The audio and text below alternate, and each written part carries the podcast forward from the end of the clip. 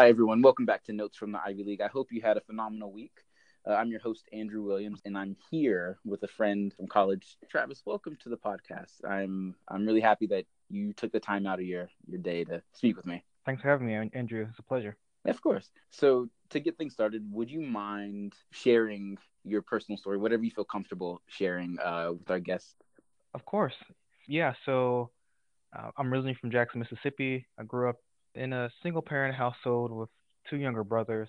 And I knew from an early, fairly early age that school and education and pursuing, I mean, ultimate higher education, you know, would would be a path, you know, for me to and for my family to, you know, move out of the situation we were, you know, because as you know, growing up in poverty. Yeah, so, yeah, so it was interesting because you know, like, because typically you know, there are a couple different paths. You know, you have those who may pursue athletics or the arts, academics. And I think I greatly benefited from participating in the Head Start program. Mm-hmm. You know, a fairly funding program that provide early childhood education, primarily to low income families, um, and that really gave me a, a good foundation, education wise. As part of the program includes like home visits. So I had a preschool teacher, Mrs. Robinson, who I'll never forget, who would occasionally come to my house and, and just read with me. Mm-hmm. You know, touching on a lot of different cool topics and books. And I think, you know, that was a very pivotal moment for me. Uh, it kind of gave me like a head start. I mean, and, yeah, no pun intended. Yeah. And yeah, and it really got me excited to learn. And from there, you know, I greatly benefited from having, you know, a supportive mother who, you know, take me to the library a lot and, and just pick up other like educational materials that I just love to read and you just learn more. And so I, I was very fortunate that you know, although I grew up in this local family, that I had you know family members who were supportive and loving and caring. So that was definitely a, a blessing. And yeah, and so and I also benefited from living you know in the the urban you know kind of core of Mississippi, mm-hmm. like a largely rural state, but often what you'll see is that for students who show you know this kind of quote unquote academic promise in kind of larger areas, um, even if the school system isn't great or you know it's low performing, that a lot of times those students will be kind of diverted out of, the, out of that system or into like a kind of specialized academic program. Mm-hmm.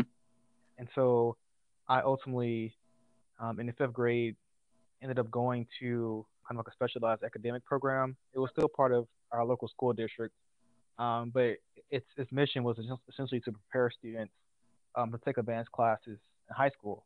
Um, and so, you know, there's another thing I benefited from. Um, you know, and it was, it was, a great program that I was in from fifth grade to I graduated high school.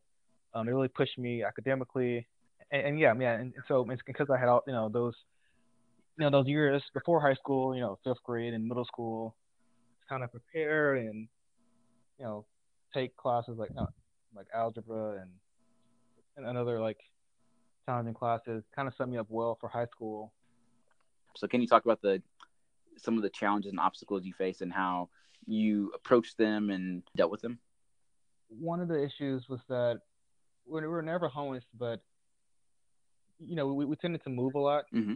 but we, we just you know, live in various different apartments and live with other family members. So that was challenging to see.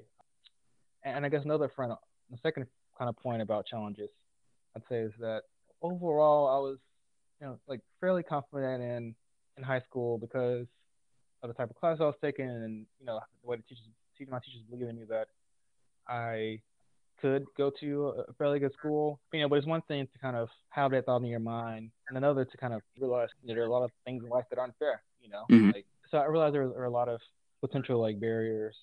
Fortunately for me, like I, I feel like the Dartmouth Bound program um, was pretty eye opening um, in regards to the second challenge because it was like pretty cool to see, you know, other people who who look like you or came from similar circumstances as you mm-hmm.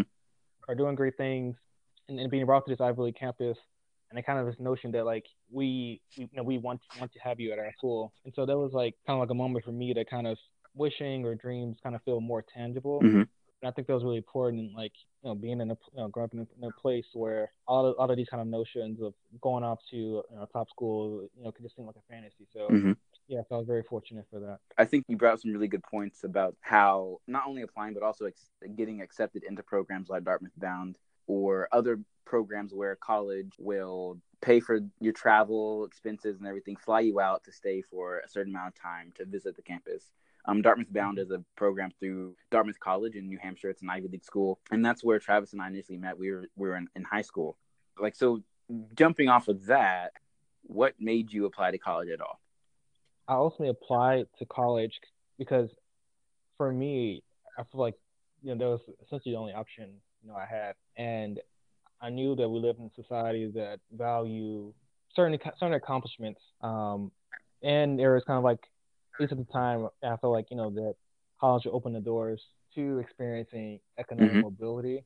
So yeah, yes, yes. For me, like applying to college is kind of like a kind of foregone conclusion, which I know isn't, isn't the case for everyone.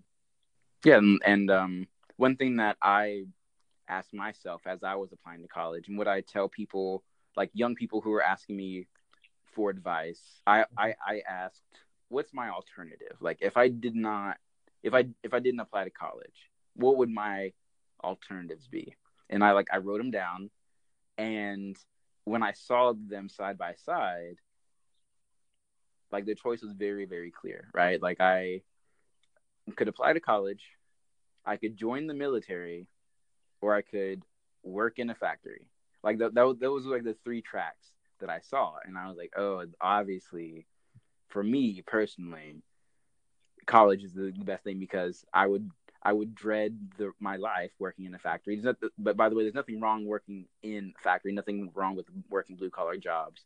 I come from people who do that, but there's something to be said about people who like who come from hardship when they realize the amount of investment um, and hopes and dreams that their family or community members or teachers have put into them like once they realize that it's very very hard to not strive to be the best or you know to to mm-hmm.